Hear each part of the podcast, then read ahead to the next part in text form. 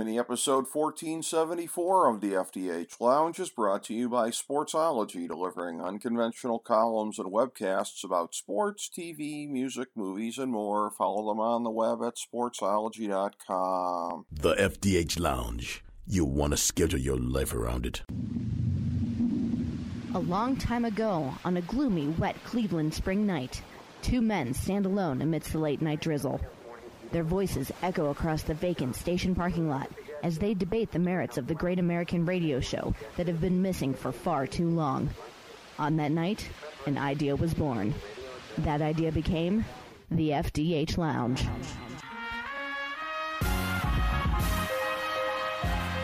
Welcome to the FDH Lounge. Hello and welcome to FDH Lounge Mini episode 1474, our Better Call Saul episode 6.4 preview.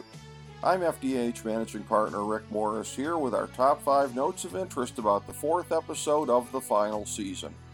Number 5. Fan service continues with the return of Huell. Seeing Lavell Crawford's name in the opening credits was a treat, foreshadowing more pickpocket mischief as part of the anti Howard scheme. Hopefully, we keep getting additional appearances before the end of the series from some of the Breaking Bad vs. greatest characters. Number 4. What's going to happen now that Saul has the keys to Howard's car? He and Kim obviously have something exquisite planned, and no doubt whatever we imagine it might be will pale in comparison to what they ultimately pull off. Number 3. Lalo stays hidden, but not for long.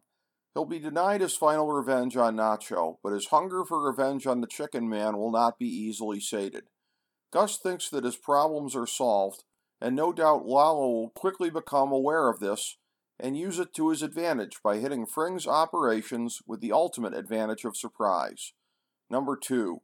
We know Saul's not going to flip on Lalo, but what's surprising is that Kim doesn't want him to. Just the way she framed the issue, in terms of him becoming a rat, shows where she's standing on the issue. It's absolutely incredible how much her moral compass has changed. Number 1. R.I.P. Nacho. Hopefully, he didn't die in vain. The first three episodes of the season marked an incredibly fitting arc for one of the show's most popular characters. When Nacho couldn't execute an escape plan that his dad would go along with, he knew that he had to jump on the grenade to protect the old man. But with the bloodthirsty Salamancas denied their final revenge on the young man who taunted them on the way out, will they pursue their own revenge on his dad? People who would shoot up a dead body just to get more satisfaction might well kill Nacho Sr., even though Nacho Jr. won't be around to see it happen. And if so, is Gus going to risk his neck to keep his word to a dead man? Mike would, so we may find him at conflict with his boss and the Salamancas before we reach the end point, even if we know it won't be an issue that carries over into the Breaking Bad time frame. Thank you for joining us for this mini episode of the FDH Lounge.